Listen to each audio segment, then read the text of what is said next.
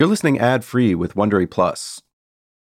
In stories about legendary scammers and thieves, there's a kind of neat narrative that we tend to grab onto.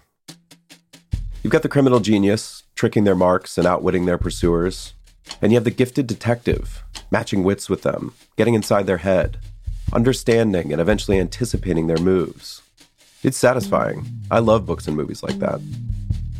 It's also nothing like the story that exists within the 20,000 pages of the Tiger dossier. That story, it's more human for one, full of mistakes and overlooked opportunities, false assumptions, missteps and dead ends, endless bureaucracy. That's partly just because international investigations like this one are ridiculously thorny and laborious, even when you think you know who the culprit is. Consider a single request to subpoena the records of one phone number in Israel. First, the request went to the Israeli government, requiring translation into Hebrew or English. And the French police couldn't just demand the records. They had to explain the crime, lay out some facts, and justify the ask. The whole thing could take weeks or months, generating piles of paperwork. Then, even if the phone carrier turned up a name or address, even if the criminals were dumb enough for those to be real, the French police couldn't just show up asking questions. The Israelis would have to do that. So the paperwork started again. Now, multiply that experience across dozens of numbers and emails and addresses, and a list of countries that included the UK, the UAE, Poland, Belgium, Greece, China, the US, and many more. So if you're the French investigators, tasked with figuring out who is impersonating your defense minister, Jean Yves Le Drian, you could be sure in your gut that it was Chikli.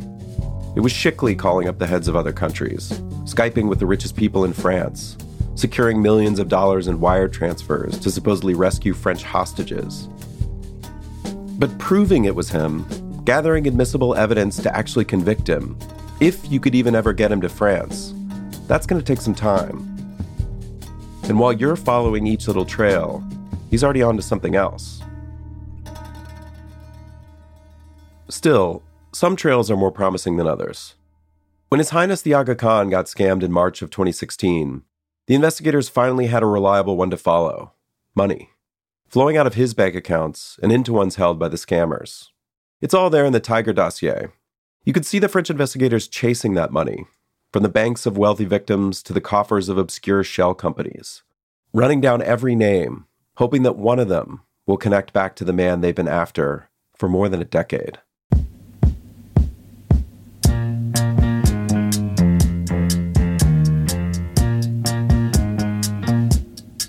From Wondery, Pineapple Street Studios, and Amazon Music, I'm Evan Ratliff, and this is Persona.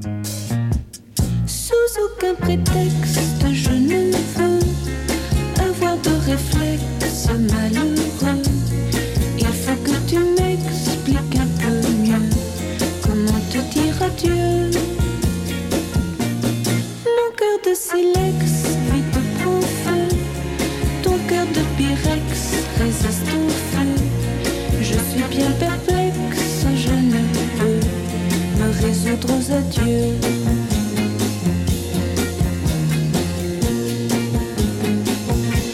Comment te dire adieu?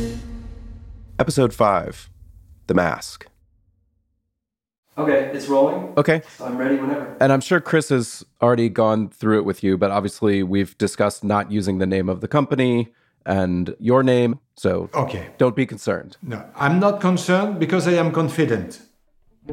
Thomas, let's call him Thomas, was the owner and CEO of a successful small company based in the southwest of France. He is a confident man, a sun kissed and preppy looking French Riviera businessman in his 60s. The company he ran has been around for nearly 30 years. Thomas said they'd struggled during the 2008 financial crisis, but by 2016, they were thriving again. The company was in very good health again. Profits $10 million. Mm-hmm. And it's at this time the problem we are speaking about today. The problem, as you can guess by now, started with a strange call to his assistant. This was just days before the Aga Khan began sending millions of dollars at the supposed request of Le Drian. I think the first stage was that uh, Chikli make a general survey about the people who are working in the company and especially my personal assistant because I will learn afterwards that he knows where she lives, what are the name of her children, and so on and so on. They called the assistants home, pretending to be from her child's school, saying she'd left a book behind. That's how they learned the child's name. They even got inside Thomas's email, he believes, or at least his calendar. Because they know that the day of the attack, I will not be at the office. He was on a business trip to northern France when the scammers pounced, contacting Thomas's assistant and saying they were calling from an accounting firm. The story hit the familiar beats. The company was making an important acquisition, requiring the utmost secrecy. The assistant needed to make some bank transfers so the sale could go through. When she had doubts, they mentioned her child by name, so she knew that they were there in the room with Thomas, who was too busy to speak. Perhaps the most important thing that he has a way to speak, to enter the mind of the person he is speaking to, that she's totally uh, paralyzed. As I listened to Thomas, my first thought was it's classic Chikli.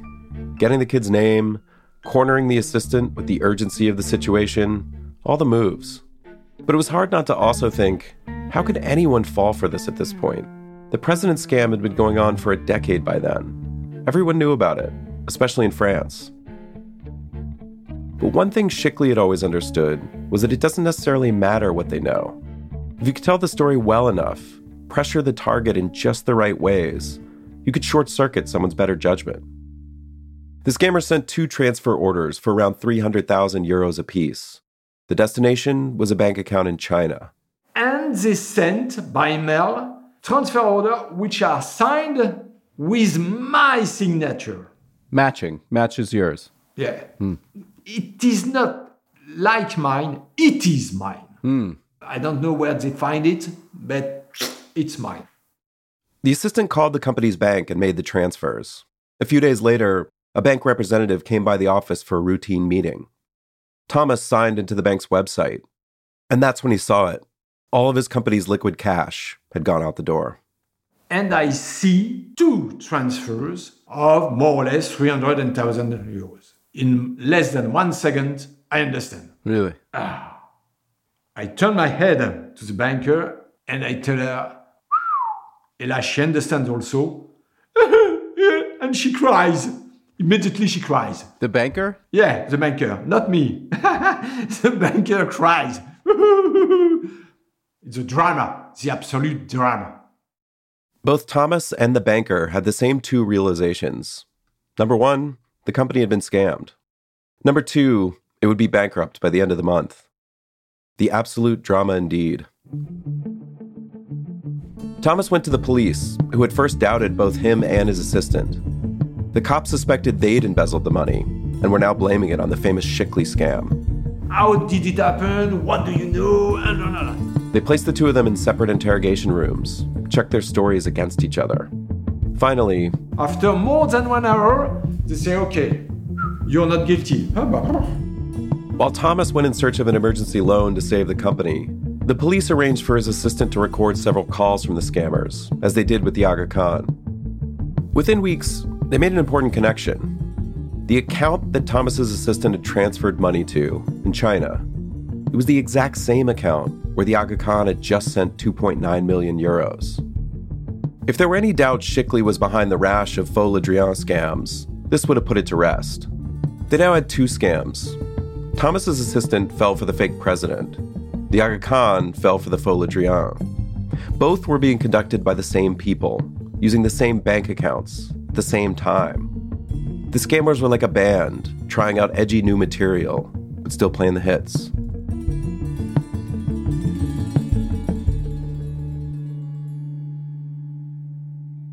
A few days after both Thomas and the Aga Khan sent their money to the scammers, a 36 year old Frenchman walked into a bank in Warsaw, Poland. His name was Sylvain Rouget.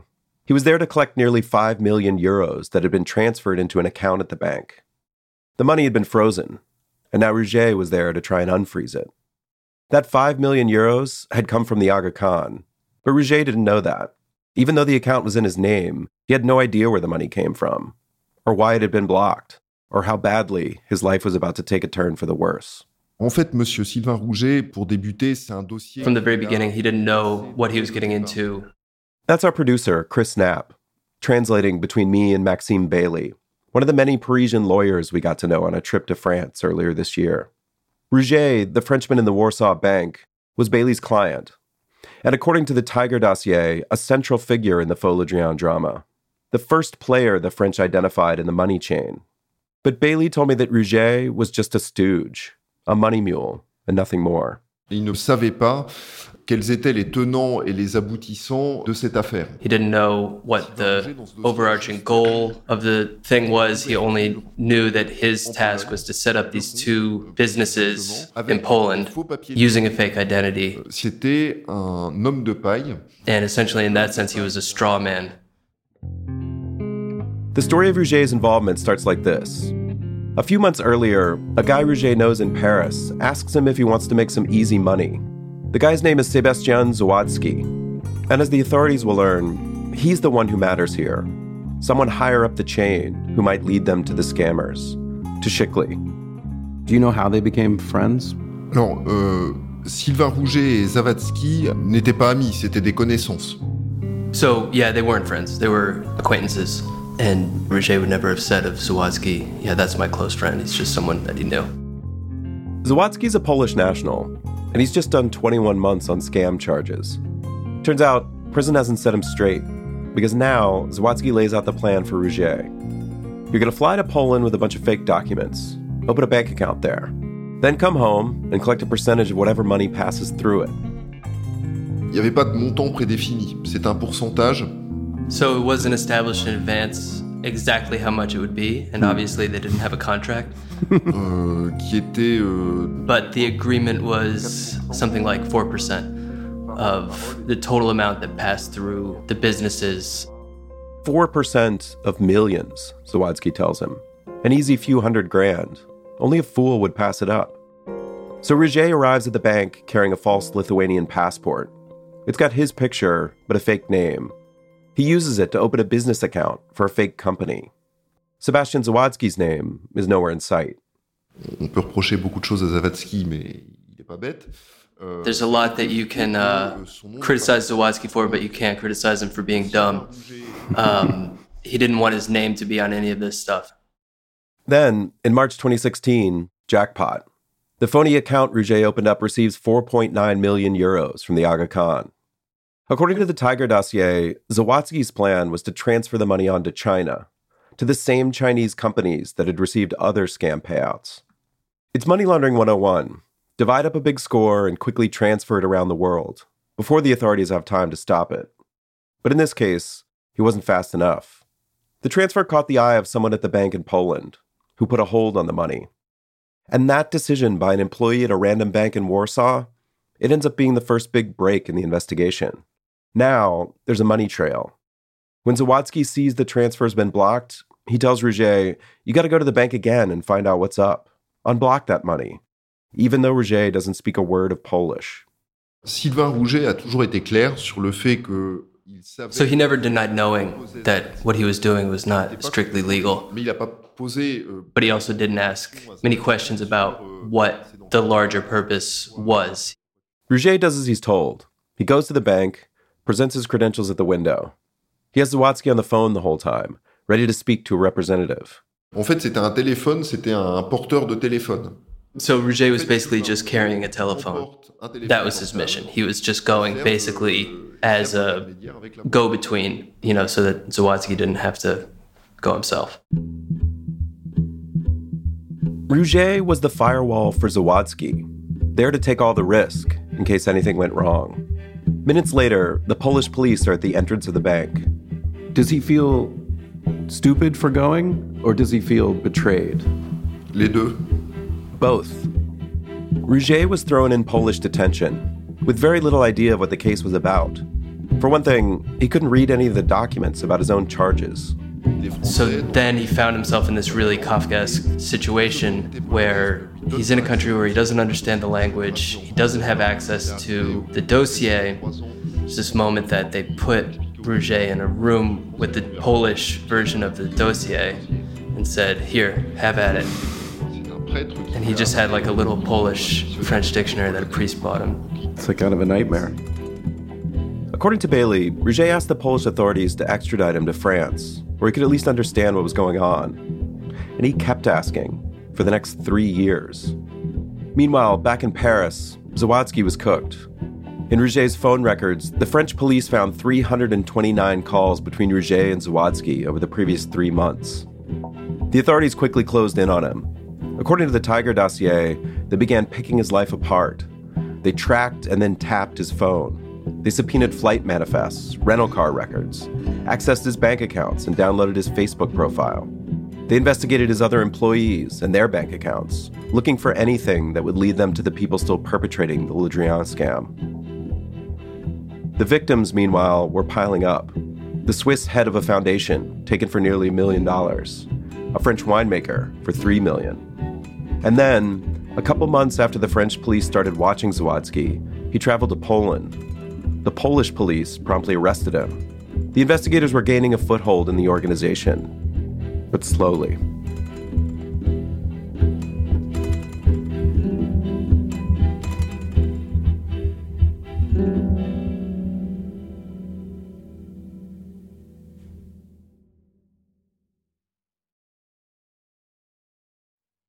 We're in Bordeaux. On a gray day in mid February, we set out from Paris on the TGV, the legendary French high speed train. We were headed to the province of Bordeaux, on the west coast of France, to the ancient village of Saint Emilion. As reporting goes, let's just say it wasn't exactly hardship duty. One Not of the bad. more Is beautiful stone villages I've ever seen. The village was perched atop a hill, and every turn had postcard views out over the vineyards. At the front door of the winery Chateau Gadet, we were met by the man we'd come to see, Guy Petrus Lignac.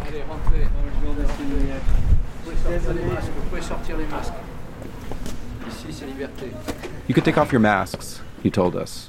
Here, it's freedom. Before we sat down to talk, he suggested we take a tour of the winery. You know, for context. Lignac was dressed in mustard yellow slacks, an elegant blazer, and a cozy gray scarf. With his white hair and prodigious eyebrows, he seemed almost cultivated to match his surroundings, which is what you'd expect from a man who has one of the most famous names in all of French winemaking. No, first, my surname is Guy Petrus, because it's my family who creates the famous wine of Petrus. It's a sister of Petrus Pomerol, a Bordeaux that was first created in the mid 1800s. It was famously served at the wedding of Queen Elizabeth and was a favorite of the Kennedys, a marker for the rich and powerful of the 20th century. When I was baby, Lignac's side of the family sold their interest in Petrus years ago. But Lignac, after a career in the pharmaceutical industry, took over the ownership of Chateau Gadet. But who was Mr. Gadet? During the French Revolution, Mr. Gadet was on the wrong side in politics. He lost his head on a guillotine in June 1794. He was a lawyer, but not good lawyer for him. But I think good or not, He showed us the winery's 100 year old wine press and walked us through the barrel room. And here we use only French oak. We don't use American oak. Sorry for you, but we don't use American oak because it's the same tasting. If you didn't catch that, they don't use American oak. It would throw off the taste. Now we are going underground to seize bottles. Then we descended a steep set of rickety stairs into a catacomb like wine cave. Here in front, back first. If you want, I take your. Uh, I think it's better. Yeah. Because I know the leader. Okay. One hand here, no one hand here. Okay. Okay, but oh, the, the cable. Okay. We wound through the stacks of dust covered bottles, prize winning wines that cost thousands of dollars each. He even made us turn off the recorder once so he could tell us some winemaking secrets he didn't want potential thieves to know. Finally, we emerged into a tasting room and to the story we'd come to hear. You know the story that we're that we're asking about, and I'm I'm interested in what was the first contact that you received and what was the situation when you received this first contact? Yes, it's very strange, but uh, one day I take lunch with my wife and uh, the phone ring. They were lunching at the winery, not far from where we were sitting. His wife went to the other room to pick it up. And my wife answer, And she come back and she said to me, it's the secretary of the Minister of uh, Le Drian who want to speak with you. The call was from Le Drian's assistant. The minister would call back in five minutes. This didn't seem to phase Lignac. Over the years, he'd rubbed elbows with government ministers and celebrities, the upper crust of French society. I mean, he personifies the upper crust of French society. And uh, the secretary uh, called me uh, five minutes later and he said, uh, The minister wants to speak with Skype with you because it's very private. Uh, he wants to speak with Skype. Skype, meaning video. Here in his tasting room, years later, Lignac described the scene. He'd sat down in front of his desktop monitor and waited for the call to connect. When it did, there was the minister sitting at a desk. I see a, desk with the flag of France, the flag of Europe, and uh, the Minister of Le Drian. The desk was flanked by French and European flags, Lignac said. He can't recall any other details about the scene. He was focused on whatever the defense minister was about to tell him. But in the Tiger dossier, there's a now famous screenshot taken by a businessman in Niger who received an identical Skype call. In the image, Le Drian's desk is strewn with stacks of papers. There's a small wooden box of the size that might hold pens or cigars. On one corner sits a giant antique rotary telephone. And the man sitting at the desk? It was Jean Yves Le Drian, in the flesh. The same patterned baldness on top, with graying hair just along the sides. The same wrinkles on his forehead. The same shaped glasses the minister liked to perch on the end of his nose. I met only one time uh, Mr. Uh, Le Drian. Hmm. I met him only one time before. But I know his face, okay? And when I look at uh, Skype, for me, it's him. For me, it's him. They'd met once at a military event. Lignac had seen Le Drian on TV, too, of course. He knew him by sight, and this was him. And the minister said to me, Guy Petrus Lignac, I know that uh, je peux compter sur vous. I don't know the word in English. That's what he said to you? I can count on you? Yeah, yeah.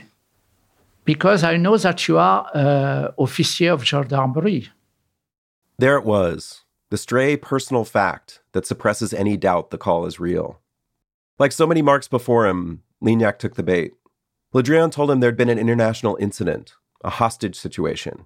At this time, there is person who are uh, kidnapped, Mm-hmm. kidnapped, and the France uh, don't give money, never. But you know that the France give money. So France had a policy of not paying ransom money, except when, wink wink, they did. The amounts the government needed began at 400,000 euros minimum, or around half a million dollars. This is when Lignac objected, but not to the facts of the situation. His immediate reaction when told the French state needed his money to help save someone was to say yes. The only problem was the amount. I said, sorry, but uh, I have no 300,000 euro on my account. but he said, if you ask your bank, uh, I think that uh, there is no problem. And uh, I said, no, no, no, uh, not this. Uh, perhaps uh, 50,000, but not 300,000. If he had asked you uh, 10,000 or 20,000, do you think you might have said, okay? I, I, yes, perhaps if he asked me about 30 or 50,000, perhaps I said yes. He thought maybe the minister assumed, because of his family name, that he had that kind of money lying around. He assured Le Drian that he didn't, but the minister insisted. Lignac should try to get the money on credit. But he said, if you ask your bank, I think that uh, there is no problem. Just at this moment, the Skype call cut out. And while he waited to reconnect, Lignac had time to take a breath, to think about what he'd heard, and also what he'd seen. There was something strange about Le Drian's face. Talk to anyone who knows the story of the Faux Le affair, and they'll bring up the one detail they'll never forget the mask. Un masque en silicone. The de Jean-Yves Le silicone Drian. mask like this one. Un masque en silicone. They put masks on. Oh. The mask brought the whole thing to life, a kind of anatomical manifestation of the scam's pure, unfiltered audacity. Impersonating a government minister, that was one thing. But trotting out someone to play the minister on live video, that was another level. The first victim to see the mask was a legendary French entrepreneur named Pierre Bellon, the founder of the $22 billion food services company Sodexo. If you've eaten on a college campus or at a sports stadium in the past couple decades, you've been a customer of Sodexo, whether you realize it or not. The Tiger dossier notes that when Bellon connected to the Skype call, he saw, quote, a very poor quality image appearing to show Mr. Le Drian. The police speculated that Bellon was looking at a looped video to make it seem like there was a live person in front of him. The crazy thing was, Bellon actually knew Jean Yves personally, and he was still convinced. He ordered a $3 million transfer and was only saved by a suspicious assistant who refused to put it through. It was another call to Bruno Paillard, the head of Champagne Bruno Paillard, that finally made the police realize what was happening. Paillard contacted the authorities immediately after the initial call. Investigators raced to his vineyard and managed to record the ensuing Skype video. That was when it became clear to the police this isn't some edited video of the real Le Drian. They're pretending to be him. They're doing it live. That didn't necessarily mean the scammers were using a mask. They could have had a Le Drian look-alike. But if you examine the video closely, then you saw it. Something loose about Le Drian's face, an uncanny valley type quality of seeming human, but not quite. Like a mask.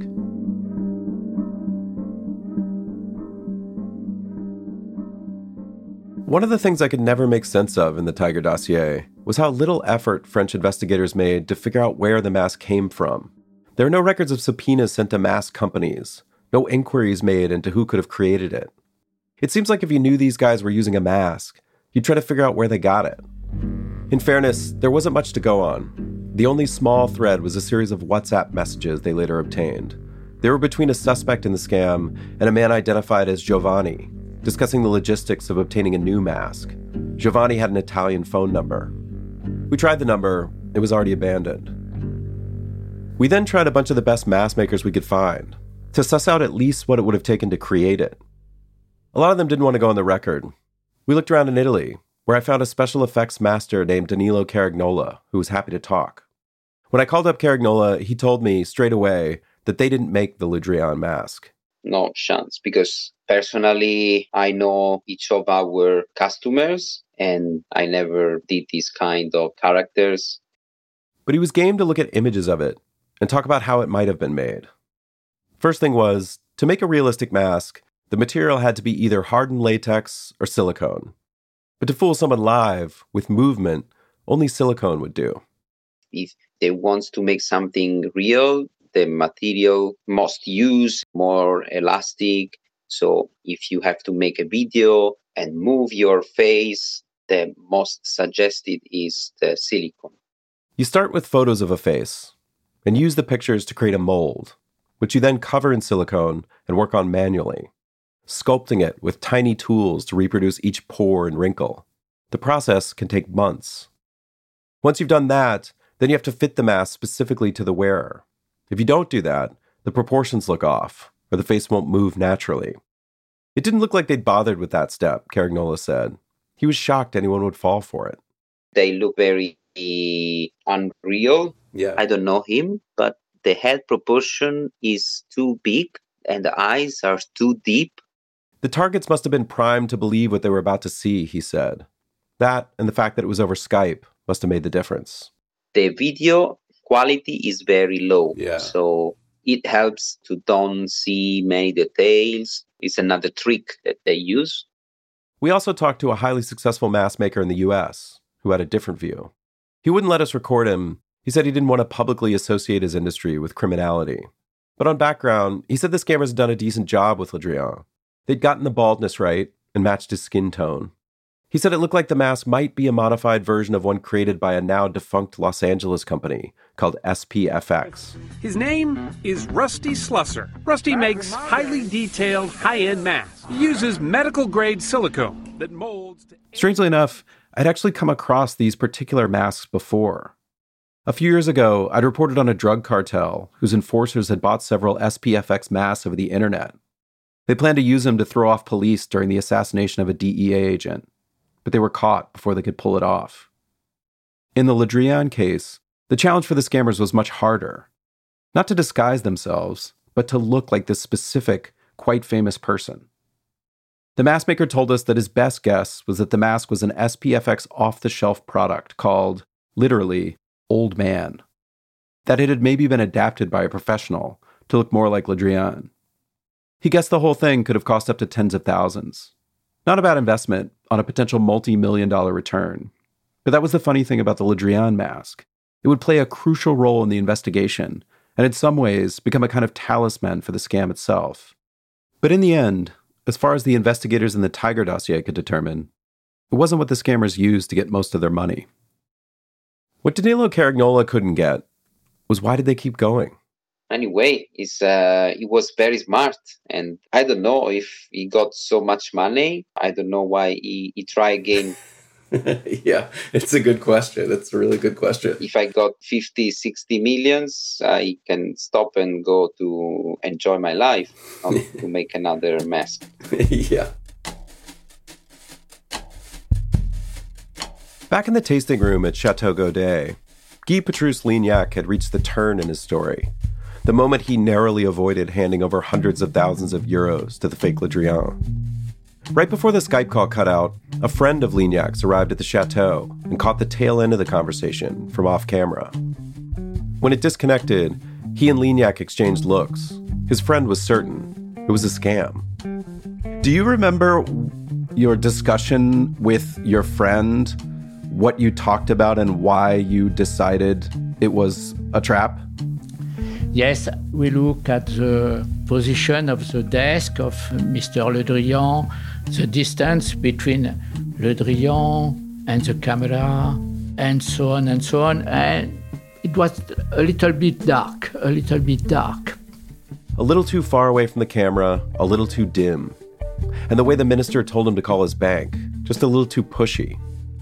A few minutes later, when Lignac finally reconnected with the minister by phone, he said as much. He no longer believed Le Drian. It seemed like an arnaque, he said, a scam. As soon as he said the word, arnaque, the minister went berserk.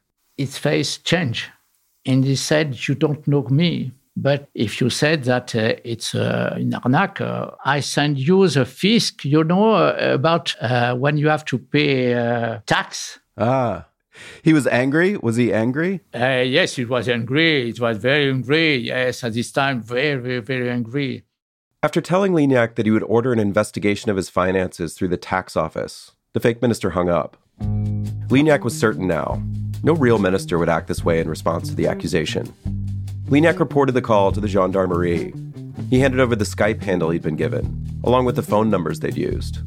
When I asked his secretary about uh, the number of Skype, and after I said to the gendarmerie in France, I have the number of Skype of this man. Aha. And after they said, okay, he's from Israel. Once again, the numbers trace back to the same place. In our conversations with Lignac, which, yes, continued over a glass of Chateau Gaudet, he was philosophical about how close he'd come to accepting the ruse, how he actually had accepted it, right up to the moment his friend intervened. Ah, et puis, vous êtes pris dans le tourbillon de la vie. You get caught up in the whirlwind of life, he said, and then suddenly you're presented with an irresistible story when you don't expect it. It's only when you wake up from the story that you ask yourself, how could you have believed it, even for a moment? Does it feel like a funny story for you because you didn't give any money? Or is there something in it that is disturbing also? Ah, it's not a funny story. It's not a funny story because a lot of person, yeah, perhaps if he asked me about 30,000, uh, perhaps I give. Yeah. It's very uh, easy to make in the basket, to, to, to go, de tomber dans la nasse, de tomber. into the trap. In the trap, yes. Okay, to go in the trap.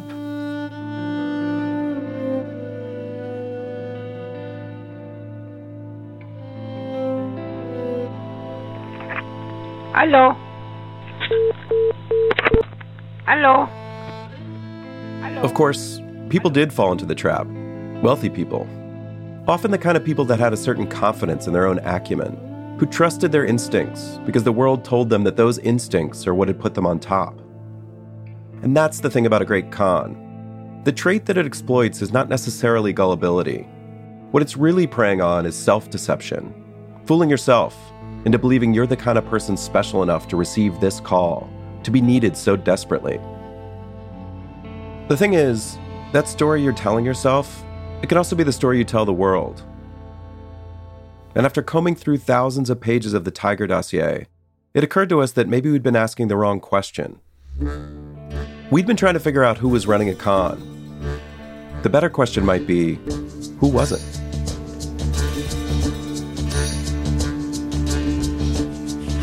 Do you remember when you first heard that this scam had taken place and involved the Aga Khan? Oh, yes. Ah, yes, ah, yes.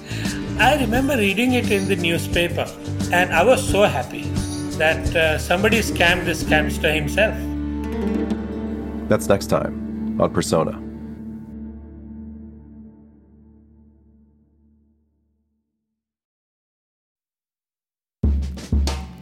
Persona is an original series from Wondery, Pineapple Street Studios, and Amazon Music. The show is written and hosted by me, Evan Ratliff. Our senior producer is Henry Molofsky. Our producer is Sophie Bridges. Our associate producer is Chris Knapp. Production assistance from Natalie Parrott, with additional help on this episode from Emmanuel Hapsis. Project management by Courtney Harrell. Joel Lovell is our editor. Additional reporting by David Iverson. Translation by Leela Badranath, Chloe Dechu, and Jen Rue. Fact checking by Adeline Sear and Danya Suleiman. Mixing by Hannis Brown. Our head of sound and engineering is Raj Makhija. Original music by Carla Kihlstedt and Jeremy Flower. Additional percussion by Matthias Bossi. Our artwork is by Kiyomi Morrison. Music licensing by Dan Kanishkui. Production legal provided by Bianca Grimshaw at Granderson Des Rochers, and fair use counsel provided by Katie Ali Mohammadi Crown at Donaldson Callif. Special thanks to Clara Shari. Jenna Weiss Berman and Max Linsky are the executive producers at Pineapple Street. From Amazon Music and Wondery, our producers are Eliza Mills and Stephanie Walkneen, and our managing producer is Candice Manriquez Wren. The executive producers at Amazon Music and Wondery are Morgan Jones, Marshall Lewy, and Aaron O'Flaherty.